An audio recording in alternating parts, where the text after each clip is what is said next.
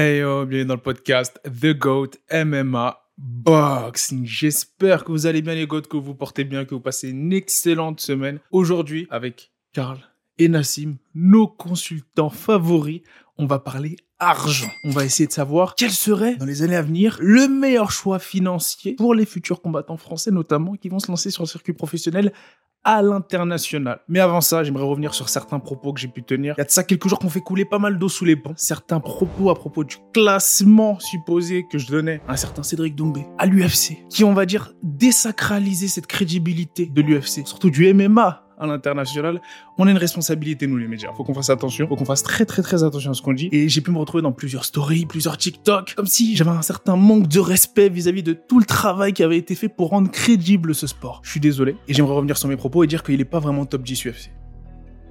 Il est plus top 3, il est pas troisième. Sur ce, on peut commencer le podcast, les gars. Générique. Say I'm different. Uh, they can go the keys and I leave them. And they gotta say what I wish for, but it's too late. With the fall, we the best now, we the go. Est-ce que vous avez remarqué que au Cage Warrior, il n'y a plus personne du SBJ Irlande qui combat là-bas? Pourquoi? Parce que John Kavanagh, tout simplement, a décidé de ne plus faire combattre ses, ses combattants là-bas parce que le Cage Warrior ne paye plus assez. Et ne paye pas assez et n'a jamais payé assez, en fait, pour des combats. Et finalement, tu les vois combattre où? Souvent Bellator. Il y a euh, un arrangement entre Kavanagh et le, et le Bellator qui s'est fait depuis quelques années où finalement euh, Kavanagh euh, met pas mal de monde au Bellator. Et j'ai entendu parler de certaines primes et de certains, de certains salaires pour les fights. Ça peut approcher les 100K. En général, hein, il y a des combattants qu'on ne connaît même pas en France parce que, bon, quand tu es un puriste, tu peux les connaître. Mais il y a des combattants que tu ne connais pas, qui ne sont pas non plus des superstars, mais qui, qui approchent des 100K en prime de fight. Ah ouais. Voilà. C'est une, c'est une dinguerie monumentale. Sur ce, les gars, là, on va parler PFL, on va parler UFC, on va parler répartition des revenus pour les fighters. Et bah, pour le coup, est-ce que tu peux nous donner déjà une info, Nassim, sur le pourcentage de l'argent généré par le business qui est reversé aux fighters en fonction des organisations Ouais, je pense que pas mal d'entre vous, si vous suivez un peu les MMA depuis quelques années, vous avez pu voir ce chiffre qui est apparu il y a, il y a quelques mois déjà, c'est que en comparatif euh, avec d'autres organisations dans d'autres sports, l'UFC reverse 13% des revenus géné- générés aux combattants. Donc quand on se dit que l'UFC quand même c'est c'est, euh, une grosse part du gâteau dans le business du MMA, qui reverse seulement 13% de leurs revenus générés aux athlètes, on se dit que c'est pas un chiffre énorme. Et on se dit que c'est pas un chiffre énorme en plus de ça quand on compare ce chiffre par exemple à la NBA. La NBA, on est à 50% des revenus générés qui est reversé aux athlètes. Bon, après on sait qu'il y a pas mal de paramètres qui rentrent en jeu, mais c'est là où on se dit que finalement dans le MMA, on est un peu les laissés pour compte quand on est des athlètes de haut niveau en termes de finances. Et ça fait des années qu'on le dit. Et c'est pas pour autant que ça a changé malgré le fait que le business se soit développé, que ce soit démocratisé dans pas mal de pays. En France, le MMA, ça se situe en termes de sport, disons-le, et ça ne tient qu'à moi pour l'instant, euh, ces propos ne tiennent qu'à moi, mais pour moi, c'est le deuxième sport après le football. On a réussi à hisser le MMA à ce, à ce niveau-là, et pourtant, les finances ne suivent pas aussi en France. C'est ça le problème. Je suis d'accord avec cette, euh, cette analyse, c'est que le, le MMA très rapidement, c'est pour moi la deuxième place aussi, quand tu vois l'engouement sur les réseaux sociaux, chez les jeunes, chez les moins jeunes aussi. Euh, Aujourd'hui, un événement, euh, on en a parlé dans, dans un autre podcast précédent, comme euh, Baki Doumbé ou Doumbé Zebo, tu vois, ou quand par exemple nos Français vont aller combattre à l'UFC, que ce soit à Paris ou à l'étranger. Euh, notamment en ce moment, un gros buzz euh, Benoît Saint-Denis qui fait une très belle run dans, dans sa catégorie, par exemple. Ou quand Cyril Gann euh, combattait John Jones, ou quand Cyril Gann combattait Ngannou. On a, on a pu voir qu'il y avait des buzz qu'on ne trouvait pas dans les autres sports, à part pour le football, aujourd'hui, en France. Euh, donc je suis totalement d'accord avec toi. C'est même si je sais pas en termes de chiffres, je- ça dépend quels paramètres on regarde, mais en tout cas en termes de buzz, c'est clairement le deuxième sport derrière le football. Et même des fois, ça arrive au niveau du football, hein, sur niveau buzz sur les réseaux sociaux et euh, dans les médias en général. Et donc euh, c'est vrai que quand tu compares, on va dire, euh, on va dire si on fait une moyenne de ce que touchent les nos Français sur l'année en MMA par rapport à ce que touchent nos, nos footballeurs français sur l'année, il y a, il y a un gap énorme. Voilà, il y a un ça. écart énorme. Et après, voilà, il y a l'excuse de c'est un sport récent, on doit laisser aux- le temps aux institutions, que ce soit public ou privé, de se mettre en, place, le temps de, de, voilà, euh, faire les choses bien. Mais bon, c'est vrai que le gap, il n'est pas forcément toujours expliqué, factuellement. Ouais, mais moi après, je vais dire un truc, c'est que je pense que c'est c'est ancré dans ce sport et que c'est aux athlètes de faire bouger les, les choses. Parce que quand tu, me- tu viens de parler des fois, enfin tu viens de parler de certains combats qui ont, qui ont fait un buzz énorme, de certains combattants qui ont fait un buzz énorme. Moi, il me semble avoir déjà vu une interview de Benoît Saint-Denis à quelques fights parler des primes de l'UFC et, du fait que c'était euh, que c'était compliqué, que tu rentres pas dans tes frais finalement, même quand tu es à l'UFC au début. Tu rentres pas dans tes frais et, euh, et c'est ça qui est complexe à comprendre, c'est que tu es vraiment dans le haut du panier, tu es un, top top level, tu es un combattant qui, qui représente pas mal de choses, euh, qui, qui est pas mal suivi et finalement, à ce moment-là, son interview, je me- je m'en souviens, je, pense qu'on retrouvera un peu les, rushs, c'est qu'il il dit que tu, ne peux pas forcément rentrer dans tous tes frais et que c'est bien les bonus, ça te permet de, rentrer dans les frais, hein, les- mais t'es pas obligé dans la soirée de te prendre le bonus de la soirée, tu vois. Si tu le prends pas, tu peux ne pas y rentrer. Et là, on parle, du F- de l'UFC. Euh, on peut parler d'autres organisations mondiales, on peut parler du PFL. Le PFL arrive à Paris. Et moi, j'ai entendu des primes, j'ai entendu des négociations. Et je sais qu'il y, a- il y aura des gens qui vont prendre 3000 euros euh, euh, pour, pour ce genre de soirée à Bercy. C'est pas énorme. C'est vraiment pas énorme quand tu dis 3000 euros parce que là, on voit que le gap, la disparité entre le plus petit salaire ça et les plus gros salaires dont on entend parler, Cédric Doumbé, totalement mérité, hein, Ouais. totalement justifié. Baki, totalement mérité, totalement justifié.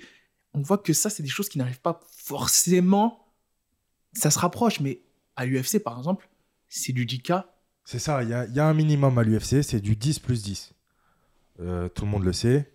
Mais même quand tu es à l'UFC que tu prends 10 plus 10 sur une grande prépa, c'est dur. C'est très, très dur. Très, très, très, très dur. Et moi, quand tu me parles de ça, parce que là, on va rentrer en détail vraiment, surtout toi, hein, ce que Ouais. c'est que d'être rémunéré de, de genre de, de, de- on va dire, de somme, Mhm. avoir à payer tout ça, on va entrer en plus en détail dans ce que les combattants ont à payer lorsqu'ils sont rémunérés de telle somme. Quand tu me parles de 3K au PFL sur un très gros événement, dans la, on va dire, dans, à l'échelle européenne et notamment à Paris, pour moi, ça me semble complètement dérisoire Ouais. et même limite scandaleux. Euh, J'ai envie de te dire que, ouais, pour, à mon sens, c'est très. euh, c'est pas assez payé. C'est pas cher payé, je le dis. Euh, après, il y, a, il y a aussi ce, ce truc, on va dire qu'il y a plusieurs casquettes à aborder. Bien sûr, Tu vois on va pas, on va pas jeter Là- la comme ça. c'est la casquette du combattant qui, qui, euh, qui combat parce qu'il aime combattre. Et quand on lui propose un, un Bercy euh, chez lui, je pense, pour euh, 3000 euros, et qui se dit oui, c'est une belle opportunité, en plus c'est le PFL, euh, c'est le combattant, l'âme du combattant qui va pour combattre et pour justement faire cet événement. C'est euh, l'aspect financier sort de l'équation. Sauf que je pense qu'on devrait ne plus laisser l'aspect financier sortir de cette équation.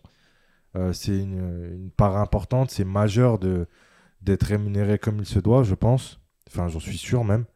Et, et je pense que quand tu, après avoir fait l'événement, que ce soit bien passé ou pas, en général, hein, là je parle pour, euh, pour le PFL Bercy, si tu fais les comptes, une prépa pour le PFL, je pense que c'est plus de 3000 euros. C'est ça le truc. C'est que- ce qu'on arrive à équilibrer. C'est ça, ça. c'est là le Voilà. problème. C'est ça, et, et souvent les, les gens euh, qui suivent le MMA de près ou de loin, en tant que fan, en tant que spectateur, ils prennent pas forcément cet aspect-là en compte. C'est-à-dire qu'ils vont regarder le salaire qui va, qui va arriver, Ouais. la prime qui va arriver suite au combat, mais ils vont pas prendre en compte toutes ces dépenses. Après aussi, euh, toutes ces dépenses, qu'elles soient principales, annexes du combattant, pour arriver à ce combat. C'est-à-dire le combattant aujourd'hui, il a plusieurs coachs dans différentes disciplines. Ça peut être le coach euh, de la prépa physique, ça peut être des fois il y en a, ils vont même plus loin, tu vois, ils ont des préparateurs mentaux, euh, ils ont des kinés, ils ont, tu vois, ils ont des médecins euh, à leur charge, ils ont des, des- bah, ils ont leur team aussi de MMA. Et tout ça additionné, ça commence à faire pas mal, ça fait beaucoup. C'est ça. Plus le manager. Voilà, c'est ça. Et donc, toutes ces dépenses cumulées, C'est vrai que même à l'UFC, le, comme on disait, le 10 000 ou 12 000, je sais pas, plus 10 000, Ouais. euh, c'est compliqué. Ça, on arrive vite à. C'est pas si rentable que ça. Voilà, c'est pas si rentable que ça au final. Donc, euh, c'est ça. Il faut toujours voir en, en termes d'entrée-sortie ce, que, ce qui te reste à la fin. Exactement. Exactement. Et c'est là où moi ça me dérange un peu parce que en termes de répartition de pourcentage, ça génère quand même de l'argent. Par exemple, une organisation comme le PFL que que je vois fait des très belles choses, ou comme on peut parler de, de, de ARS ou autre, en termes de rentabilité, on voit que là, il y a certains changements économiques qui s'opèrent. Notamment, on a pu voir que c'était complètement différent le début d'ARS à aujourd'hui et que. je ne veux pas dire la phrase où va l'argent, j'ai pas envie de dire ça, mais j'ai envie de dire qu'est-ce qu'on pourrait faire et quels sont les leviers pour les combattants possiblement pour augmenter le pourcentage qui peut retomber dans leur poche? On voit qu'il y a des combattants qui aujourd'hui comme Paul Dena, je, parle, je mentionne un, combattant comme lui parce que lui c'est un exemple type du combattant qui a réussi à se marketer magnifiquement. Il y a des chiffres qui ont circulé en off, hein, je, dont je ne citerai pas, je, ne nommerai pas ces chiffres. On voit que lui il se met plutôt bien entre guillemets. Qu'est-ce que les combattants pourraient faire de MMA pour avoir aussi un- augmenter leur pourcentage et pas rester enclavés dans ce 3 cas assez violent selon moi au PFL et dans d'autres organisations françaises. Bah, bah, tu fais bien de, de citer Paul parce que Paul, euh, moi, moi, quand tu le cites et quand tu vois que hum, sa, sa façon de, comme tu dis, de se marketer, de communiquer, de se mettre en avant sur ses réseaux sociaux, moi, il y a, il y a un autre combattant euh, avant lui qui, qui faisait ça très bien, c'est Morgan Charrière aussi, par exemple, qui a, qui a su faire ça plus tôt. Voilà, il est arrivé dans ce game euh, plus tôt que Paul, mais Paul a, a fait la même chose, a bien suivi.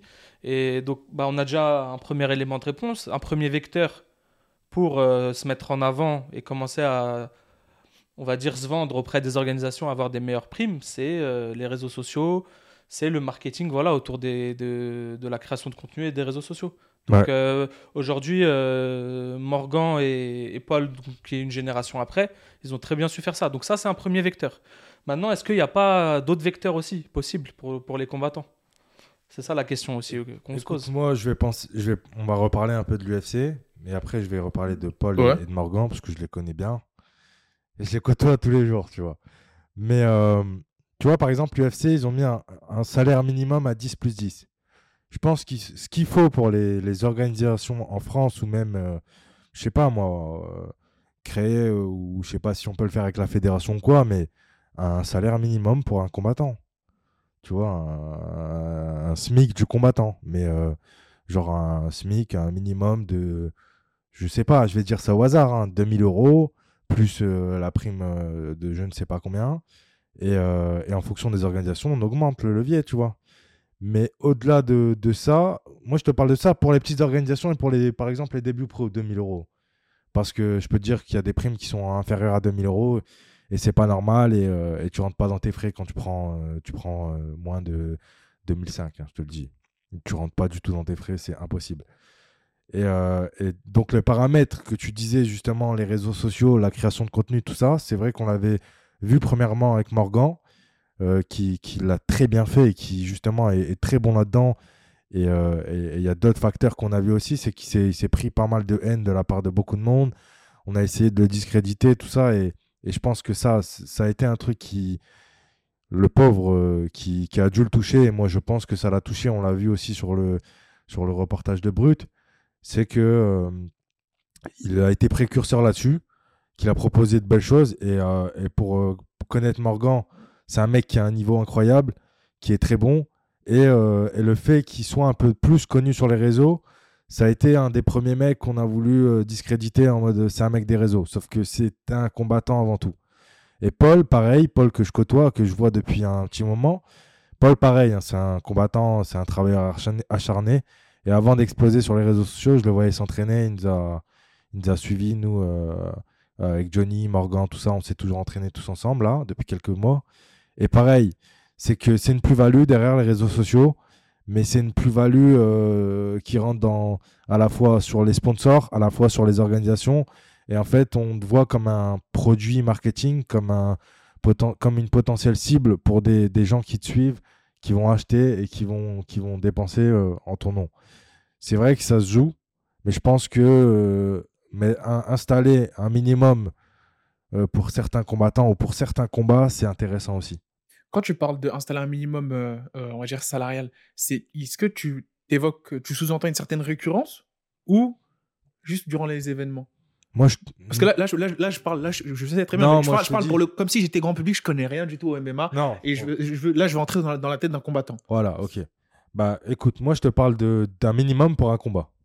Très Parce bien. que, euh, disons-le, on on peut proposer à des combattants moins de 1000 euros En France. en France. Donc toi, tu as déjà été témoin de, de combattants qui, qui, qui se voient y proposer moins de 1000 euros pour un combat. Alors, moins de 1000 euros. Quel est le- ah, Avant que tu répondes. avant que tu répondes. Là, avant, que tu. Moins de 1000 euros. Quel est le statut du combattant en France? Quel est le statut juridique? Qu'est-ce qu'il doit payer? Des impôts? Combien de pourcents? Bien sûr, le, le combattant, quand il reçoit son, sa proposition de, imaginons, 500 plus 500, tu vois, genre, ça, ça existe. D'accord, 500 euros plus 500 euros. Oui. Ok, on parle de cette base-là. C'est arrivé. Qu'est-ce qui se passe? Qu'est-ce qu'il doit payer? Comment est-ce qu'il a des coachs à payer Des impôts? Derrière, Il a euh, potentiellement euh, 10% avec son manager ou quoi? En général, les managers, si c'est pour euh, euh, 50 euros, ils vont te dire, bon, c'est pas la peine, quand tu vas grandir, ok. Donc, on va passer cette étape du manager. En général, Très bien. Je pense que la plupart des managers français doivent, euh, doivent se situer euh, euh, dans ce truc où si tu as un combattant, il est très jeune, on lui dit 500 plus 500, euh, tu prends pas, tu prends pas ton billet sur le truc, tu te dis il va grandir, il générera plus d'argent plus tard, et Ouais. on va le faire grandir et à ce moment-là, peut-être que ça apportera, tu vois. Mais dans, un, dans une autre optique, euh, tu gagnes ton combat. On va dire que tu pars sur 1000 euros, comme ça on a un chiffre de 1000 euros. Tu vas payer 22% parce que tu fais une facture. Donc, Tu alors, fais une attends, attends. facture, t'es en tu dois faire une micro-entreprise. Tu vas facturer à l'organisation. Donc derrière, tu as ton 22% qui part. Derrière, on va dire, disons-le, si tu es quelqu'un de sérieux, tu fais de la prépa physique, tu payes ta salle, tu payes peut-être un abonnement dans une salle pour la prépa physique. On va dire, allez, c'est 30 par mois, euh, c'est à l'année, mais on va pas le compter. Mais moi, ce que je trouve qui coûte très cher, Ouais. c'est premièrement l'alimentation. Mhm. L'alimentation, quand tu es un athlète et que tu veux performer, il faut que tu manges clean. Une bonne alimentation, ça a forcément un coût. Les entraînements. En général, tu vas t'entraîner dans une team, mais tu peux t'entraîner un peu ailleurs, à droite, à gauche. Et ça, euh, tu vas pas aller, euh, ouais, bon, bah, il n'y a pas de gratuité. hein, c'est... on, est, on est tous gentils, mais il n'y a pas de gratuité là-dessus. Quand, tu dis qu'il n'y a pas de gratuité, c'est ces entraînements que tu vas faire ailleurs, tu vas payer cette salle euh, où tu vas aller En t'entraîner? général, soit tu, tu y vas juste pour euh, t'entraîner euh, comme ça, euh, une fois tous les euh, 10 du mois, et là, bah, dans ce cas-là, tu payes pas. Mais si tu prends l'année, bien sûr que tu payes. Mais là, déjà, alors, pour un peu poser un palier sur là où on en est, on a parlé d'un combattant hypothétique et ça arrivait qui touche 500 plus 500. C'est-à-dire qu'en cas de victoire, il sort avec 1000 balles en Ouais. brut. 1000 balles en brut, il passe 10%. C'est-à-dire qu'il passe 100 euros à son manager. Il lui reste 900. Ensuite, il a payé 220 à l'État. Parce que c'est les 22%. Il lui reste 680. Avec ces 680-là en net, il lui reste encore des charges à payer. C'est Oui. ça. Il lui reste à, à- La question, c'est est-ce que ces 600-là, ils, ils rentabilisent le- les, le- les coûts que sa prépa lui a donné Imaginons, tu vois, genre le gars, il doit acheter une combinaison de sudation, il doit acheter de la sweet suite pour le cutting, il doit acheter euh, ses compléments alimentaires, parce qu'en général, quand tu es un, un début pro ou que t'es- on te propose 500 plus 500, c'est que tu pas beaucoup suivi ou c'est que tu n'as pas, t'as pas énormément non plus de sponsors, tu vois. C'est-à-dire que tout ça, tu rajoutes la complémentation alimentaire, l'alimentation, euh, euh, ce qu'il faut pour le cutting, euh, ce qu'il faut pour le rebond après le cutting. Tu vois, Ça, on le voit pas, nous. Quand, on- personne ne le voit. En tant que consommateur de MMA, lambda, du grand public, on voit pas tous les coûts de cette préparation-là pour les Non. combattants On qui voit pas tout les ça. On voit pas tout ça et on, on arrive dans le cas de aujourd'hui la grosse grosse majorité des combattants en France, c'est qu'ils sont obligés de faire un job à côté. Ils sont obligés d'avoir un CDI ou un CDD ou je ne sais quoi, de l'intérim à côté pour euh, bah, subvenir à tous ces besoins dont parle Nassim depuis tout à l'heure. Et c'est ça qui est triste aujourd'hui, c'est que c'est des gens, euh, ils ont presque deux jobs. C'est limite, ils ont leur job à côté pour, les, pour avoir des revenus. Et un autre job, c'est de s'entraîner tous les jours, euh, des fois avant le combat, deux, trois fois par jour. Et, euh, et ça, c'est triste, c'est dommage. Euh, ça, J'aimerais prendre le, le cas de... Hier, on a vu... euh, comment il s'appelle le Désolé, j'oublie toujours son nom. Mathieu. Mathieu Leto Mathieu du Clos. Leto, ouais. Mathieu Leto du Clos. Hier, il, il s'est battu contre Fontes, c'est ça? Alexis Fontes. ouais. Alexis Fontes. Et Fontes, on l'a vu après le combat. On va pas revenir sur l'arrêt. C'est pas le sujet de la vidéo, mais on l'a vu après le combat. Il dit Moi, je vois pas ma famille pour m'entraîner. Je, je- je travaille à côté. Je fais, je fais des, du, du je sais pas combien d'heures par jour. Et c'est triste. Et dans le cas voilà, d'Alexis Fontes, je sais pas combien il a pris pour ce combat, mais il se fait arrêter prématurément au premier round. Euh, voilà. Il perd tout. ça. Voilà. Et, et perd tout, cet argent, elle va partir dans sa prépa et dans les dépenses dont on a parlé. Et C'est vraiment triste. C'est c'est un très bon cas d'actualité. C'est très triste. Et moi, j'ai une question du coup pour vous, les gars. Parce que là, on critique beaucoup la boxe anglaise. On dit la boxe anglaise, c'est mort. La boxe anglaise, c'est très compliqué aujourd'hui d'être boxeur en France. hein. C'est Ouais. très, très compliqué. Tu dois forcément avoir un CDI à côté ou autre. Et en même temps, t'entraîner pour des primes qui sont très, très, très compliquées quand t'es pas une superstar. Mhm. Est-ce que le MMA, en fait, c'est pas juste la même chose, mais avec des paillettes et des médias? Euh, je pense que le MMA, c'est un, peu la, c'est un peu la même chose qu'en boxe anglaise. Tu sais, les sports de combat, ça a toujours été des sports euh, où tu es sous-payé. Sauf que le MMA, maintenant, euh, il y a énormément de paillettes, il y a énormément de médias, et c'est un sport qui s'est hissé, on va dire, euh, au, ni- au- enfin, niveau, niveau national, numéro 2, tu vois. On est, on est deuxième après le foot. Sauf qu'un mec qui est en national, il gagne plus qu'un combattant pro de MMA. C'est ça. Si on fait une moyenne sur l'année, euh, ouais, t'as as des joueurs aujourd'hui qui sont semi, 10 semi-pro, des joueurs de foot, Ouais. Qui vont toucher largement plus que des combattants 10 pro. Et MMA. donc, moi, j'ai une question. Moi, j'ai une question, les gars, parce que vous savez, moi, j'aime bien aussi parler de géopolitique. J'aime bien parler de géopolitique. Où est-ce qu'il est le trou qui fait qu'il y a de l'eau qui fuite? Où est l'argent? Où est là C'est- Non, mais moi, je, je, je- je- je- c'est quoi? C'est qu'en fait, Regarde. en termes d'écosystème, moi, je comprends pas comment ça c'est possible qu'on soit en termes de métriques médiatiques deuxième le MMA, en- du moins qu'on arrive en tant que deuxième et qu'on se on voit dans d'ici 5 ans en étant deuxième, mais qu'il y ait ce genre de problème là. Le gâteau du MMA, on va faire un comparatif avec l'UFC. Le, le- gâteau de l'UFC. 13% vont aux athlètes. L'UFC, c'est un show. Il y a tout ce qui va à côté. Il y a, il y a, on va dire, euh, l'organisation des événements. Il y a les billetteries. Il y a euh, le merch. Il y a tout ça. Et, euh, et comment dire? Le MMA, on va dire, génère pas mal d'argent. Et en fait, les fighters, eux, leur, euh, le, c'est, c'est sur une, sont la base de cet argent-là. C'est sur eux qu'on fait l'argent. C'est sur le show, sur, le, ce- sur ce- ces, ces prestations de combat, et justement ces événements, et des noms, et, euh, et justement bah, le, le trash talking, le, tout, tout cet engouement qu'on peut avoir, tu vois.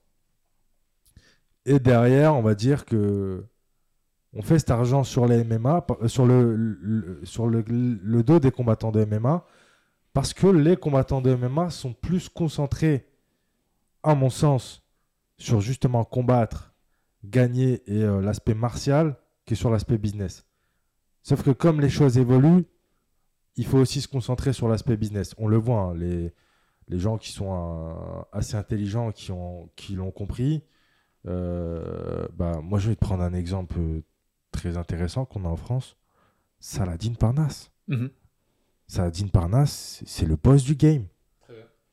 Les gars, euh, il reste au KSW, il va pas à l'UFC. Pourquoi? L'aspect financier, il veut se faire respecter. On se fait respecter comment déjà dans ce, dans ce game? On se fait respecter en se faisant payer comme, on- comme il se doit. Et Saladin, il fait quoi? Il se fait payer comme il se doit. En plus de ça, il commence à avoir une communauté qui monte, donc c'est parfait.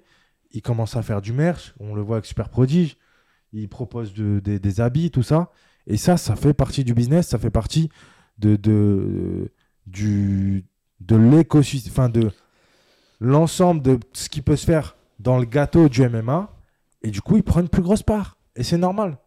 Ce que, vois. ce que tu dis, c'est super intéressant. Et là, je vais tout de suite maintenant enfiler ma casquette, soi-disant, de promoteur pour me faire l'avocat du diable. Ouais. En tant qu'organisateur, que ce soit pour le PFL, que ce soit pour Ares, que ce soit pour les Hexagone MMA, j'investis dans un canal de promotion pour les combattants, Mhm. les mettre en lumière. Et je me rends compte, on se rend compte, hein, que ce soit même pour l'AEF, le PEF ou d'autres organisations euh, de MMA qui sont en train de monter, et professionnelles aussi, qui sont en train de monter, qu'il y a certains parfois combattants qui sont payés plus que d'autres, ou même rémunérés pendant que d'autres ne l'étaient pas. Et ça, ce qui était en cause, c'était le fait que ces derniers avaient une certaine médiatisation personnelle qu'ils apportaient en plus à l'organisation. Ouais. Est-ce que là, en fait, la faute, on peut aussi dire ça Elle vient pas des combattants. Elle vient aussi des combattants. C'est à peu près similaire à ce que je voulais dire tout à l'heure, c'est que ces combattants qui ont compris qu'il fallait euh, justement rentrer dans ce business et de quelle manière, tu en as plusieurs, soit par euh, la création de contenu, on pense à Morgan, soit euh, euh, comme Salah qui lui fait du maire sur le côté, n'a pas forcément besoin de créer plus de contenu que ça parce que au KSW il est bien payé, Mhm. ou, ou justement ben, faire parler de soi sur les réseaux sociaux et ça marche. Évidemment, ça, ça ajoute une plus-value à ta valeur. Euh, ça, ça, ça ajoute, euh, ça augmente ton prix aux yeux des organisations, aux yeux des organisateurs et des, des promoteurs. Après, si moi je mets ma casquette de promoteur, effectivement, j'essaye de rentabiliser un max possible. Parce que finalement, le- l'objectif d'un promoteur, c'est quoi? C'est pas de proposer euh, le meilleur show possible à des spectateurs. C'est de proposer un show qui va être à la fois rentable pour lui, qui va lui apporter de l'argent, qui va lui permettre de rentrer dans ses frais et qui va lui permettre de, de, de survivre sur la longévité. Et donc de là, moi, un combattant, et là, écoute bien, écoute bien mon raisonnement. Je vais prendre deux cas de figure. Patrick Abirora, Ouais. à l'AEF ou dans dans d'autres organisations. Très bankable, qui sait se marketer et dont les performances suivent derrière. Mhm. les KO. C'est magnifique. Je lui donne un billet en plus par rapport aux autres combattants, entre guillemets, c'est mérité. Tu Ouais. vois? Un autre combattant qui a un palmarès moins élevé, qui vient de commencer, Pugila, Ouais. par exemple. Pugila qu'on connaît très bien, qu'on salue, le frérot. On lui, salue. lui, imaginons, dans des datas, parce que quand il a combattu sur ses combats, on a pu voir que en termes de stream, les vues étaient beaucoup, que ce soit sur le Twitch RMC, qu'on salue aussi, d'autres, c'était beaucoup plus élevé que les autres combattants. Ouais. Pourtant, il commence, mais ça, c'est dû à quoi? C'est dû au fait que les gens veulent le voir perdre, et c'est dû à son marketing sur les réseaux sociaux. Même s'il n'a pas, autant de marketing. KO, même s'il a pas autant de KO, pour moi, un combattant comme ça, et là vous allez dire que je suis extrémiste, il doit être payé par- parce que le combattant, lui, ce qui- euh, l'organisation, ce qu'elle voit, c'est les chiffres. Exactement. Pour moi, elle, il doit être payé pareil. Je dirais pas qu'un Béroin, mais je veux dire, pour moi, il doit être payé pareil en conséquence qu'un combattant qui ramène ces chiffres-là de par ses performances. Lui, il les ramène de par son marketing personnel. Il doit être payé pour moi. Bah, bah, Oh, on, peut, Pour moi, il doit être payé. Pour moi, peut- Pugila doit être payé. on peut- on peut faire le, le même parallèle avec un, un autre combat qui va, qui va avoir lieu, c'est c'est Greg MMA contre Ibra TV. Greg MMA contre Ibra TV, bon, Greg MMA, c'est c'est un parcours un peu spécial. Il était combattant à une époque où justement, alors c'était encore pire que maintenant, Ouais. mais pour se faire payer pour euh, les, ce que, Ah, Tu allais, tu ce que tu vivais. pour combattre. Voilà, il, tu a, il a subi. ouais. Il a subi. Et après, tu t'étais payé, bref, au lance-pierre, euh, et même tu n'avais aucune euh, médiatisation en France. Tu étais très mal vu en France. Tu étais une racaille en France avant, quand tu faisais du MMA, à, à cette époque-là. Bon, bref, après, il a réussi à se créer un personnage sur la chaîne Karate Bushido qui font du très bon travail. Il a su se créer un rôle, euh, être très à l'aise devant la caméra et faire le show et rapporter de très très grosses vues et faire des très belles vidéos qui ont vraiment fonctionné de par son personnage. Maintenant, aujourd'hui, Greg MMA, il, est, euh, il a, il a plus de 40 ans, je crois, si, je ne m'abuse, et c'est, c'est, euh, un, si ce n'est le combattant le mieux payé de, de l'Hexagone MMA. Donc, euh, Je pense que c'est le mieux payé. voilà, donc c'est, Et je pense que c'est mérité. Voilà, et- mais parce que, mais parce que aujourd'hui, il ramène une fanbase qui en a rien à faire du MMA, qui le connaissent lui. Alors, moi, j'ai Et, payé. euh, ouais. et Ibra TV, pareil, il va sûrement être mieux payé que, le- que les trois quarts des combattants qui vont, alors, euh, qui, qui vont être euh, donc, dans la sous-carte ou, ou avant son combat. Et pourtant, euh, Ibra TV, je je sais, je connais pas dans les détails. Bon, il a fait beaucoup de luttes euh, étant plus jeune, etc. C'est un bon athlète, il a, il a des capacités, des très bonnes capacités physiques. Euh, mais je crois quoi, il a, il a un combat pro maximum. C'est ça. Aujourd'hui. Et, et- et du coup, et, là, c'est un très beau parallèle que tu as ramené parce que regarde, on va revenir sur Ibra TV, mais euh, moi, je suis allé à l'Hexagone MMA, j'ai payé ma place, j'étais dans les tribunes, etc. Et j'ai vu la foule qui était venue au Greg MMA. Ce mec-là est bankable. Il est bankable. Hein. Et Greg Il- est bankable. Il est bankable. Alors, je sais pas quel âge il a, je sais pas quel Il a stade 46 ans, il a, je crois. il a 46 ans, les orgas françaises devraient se battre pour le signer. Non, Ouais, ils dis, l'ont signé à Hexagone, Ah, ah, il fait son troisième combat au Zénith le 2 juin. J'ai vu ça, c'est là, moi j'ai vu la lumière. hein. Mm. Je suis là, je suis arrivé, j'ai vu, en plus c'était après ton fight, j'ai vu la lumière Greg MMA, j'ai fait ok d'accord. Oui, oui là je, Ouais. je suis d'accord. Donc, Donc, euh, c'est ouais. ça. Donc, euh, au final, quand, quand on synthétise un peu tous ces sujets, on en, on en revient à une chose c'est que, en fait, la conclusion, c'est quoi? On on tire pas sur les promoteurs. C'est pas une vidéo qui a à but de critiquer les, Ouais. les, les Bah promoteurs. non, surtout pas. En fait, le problème, c'est quoi? C'est by design, c'est par conception, c'est le système qui est comme ça. les promoteurs, ils jouent le jeu du système qui est comme ça. Les combattants, ils doivent du coup jouer aussi ce jeu-là. Ou on change tout le système et on repart à zéro, on prend un papier blanc, on redessine un nouveau système.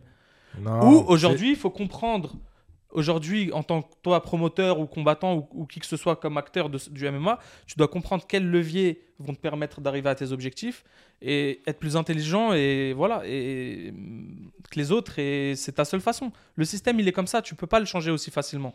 Donc, ou tu joues le jeu de ce système-là, ou faut tout changer. Faut remettre à zéro et tout changer. C'est ça. Tu vois, ce que tu viens de dire, c'est très intéressant. Et moi, je, je le sais, j'y ai pensé, tu vois. C'est que, à un moment donné, je communique pas, je communiquais pas trop. Et finalement, un combattant qui ne communique pas, c'est un combattant qui, qui ne génère rien, tu vois. Euh, moi, j'étais un peu plus à un moment donné dans ma carrière basé sur euh, l'aspect euh, sportif, le combat des gars chauds, euh, allez, let's go.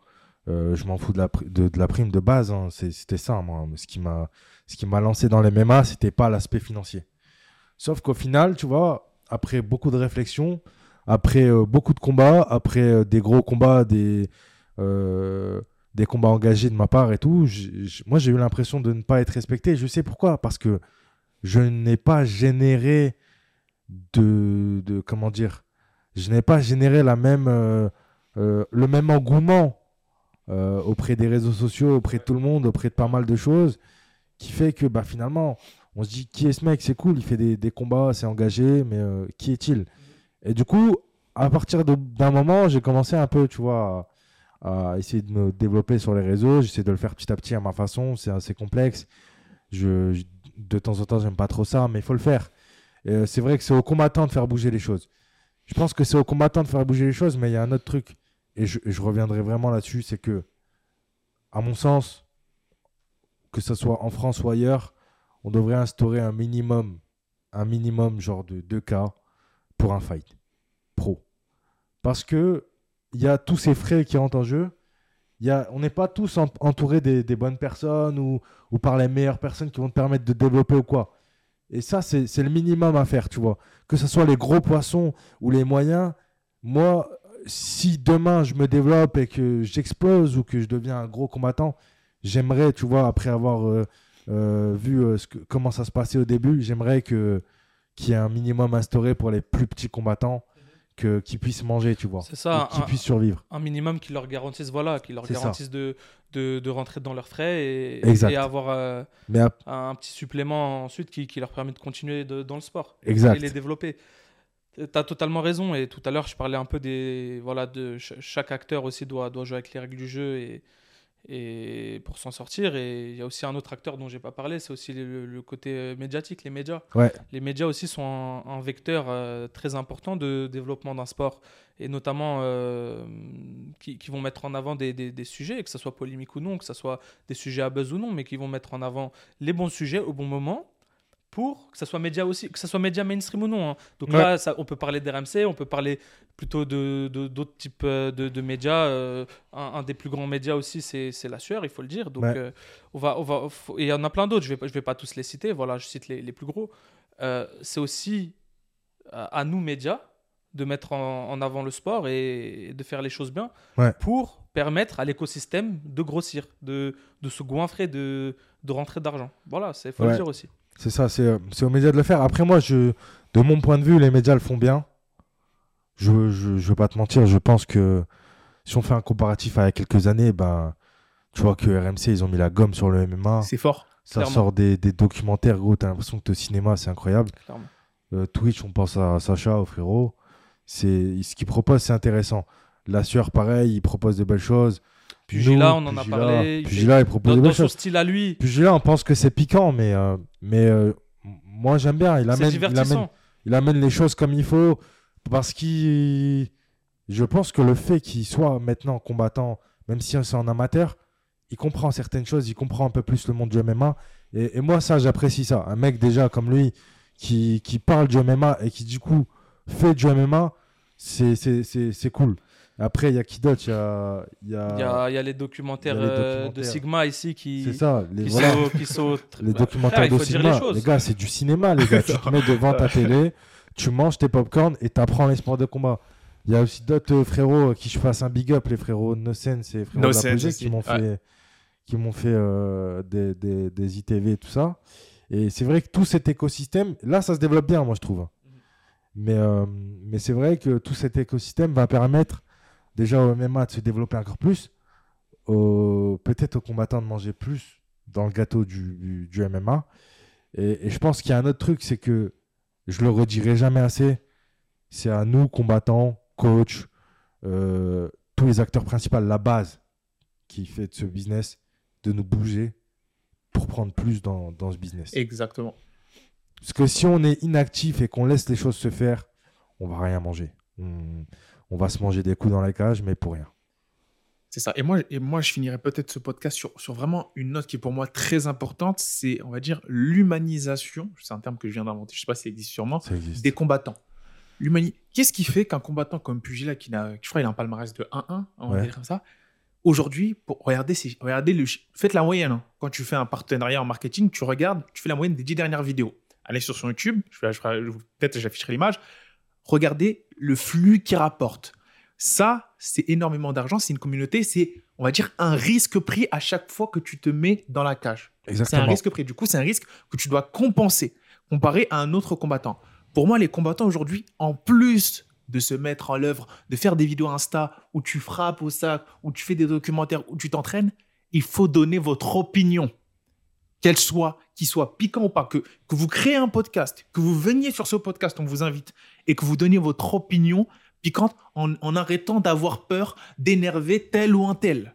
C'est ça qui va faire qu'aujourd'hui, votre marque, elle va exploser. C'est arrêter d'être plat et être pol accepter d'être polarisant, de Mhm. donner un avis. Et ça, ça s'appelle exister. C'est vraiment le conseil que je donne aux combattants parce qu'aujourd'hui, il y a des combattants, tu les connais pourquoi? Parce qu'ils existent dans l'écosystème, ils donnent leur opinion, ils ont énervé un tel, ils ont rendu content un tel.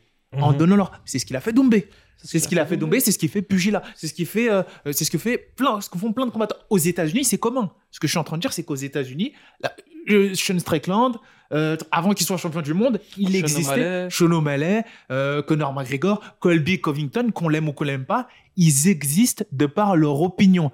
Va falloir que vous existiez en plus de vos talents dans la cage, de par votre opinion sportive, potentiellement politique, même s'il y en a, ils n'aiment pas mélanger, mais existez, les gars. Et c'est en existant que vous allez pouvoir créer, pour moi, selon moi, le levier le plus rapide. C'est pas le seul levier, mais du levier rapide, rapidement. Existez, créez un podcast, venez sur le podcast, dites ce que vous avez à dire, allez, allez sur les médias. Je sais que les gens, ils n'aiment pas montrer leur tête. Ils ont peur de se dire, Ouais. et si je contre-performe, on s'en fout. Regardez, euh, je sais pas, moi, Pugila ou une autre personne. Ouais, Elle j'ai contre-performé il y a Bah, deux semaines, les bah, gars. et- Voilà, mais on est là à parler, on est là à exister, on est là à construire un personal branding stratégiquement. C'est ce qu'il faut faire, les gars. Moi, c'est le conseil que je donne aux combattants.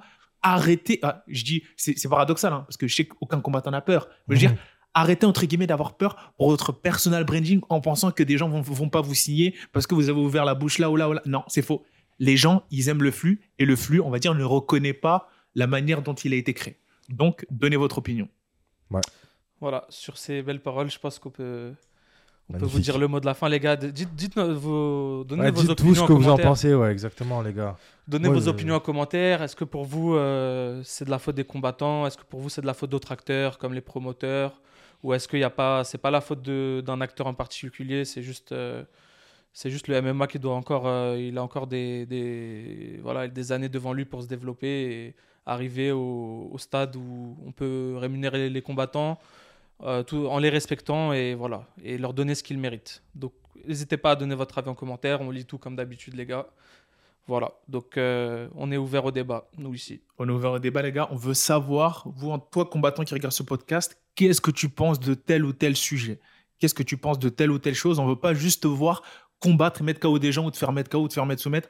On va savoir ce qu'il y a dans ta tête, qu'est-ce qui t'a poussé à faire ça et pourquoi tu le fais. Et du coup, faut venir sur The Goat, mon gars. Viens sur The Goat, viens dire, viens parler. sur ce, les gars, je pense qu'on peut dire le mot de la fin. Peace. Peace, les gars. Ciao. go.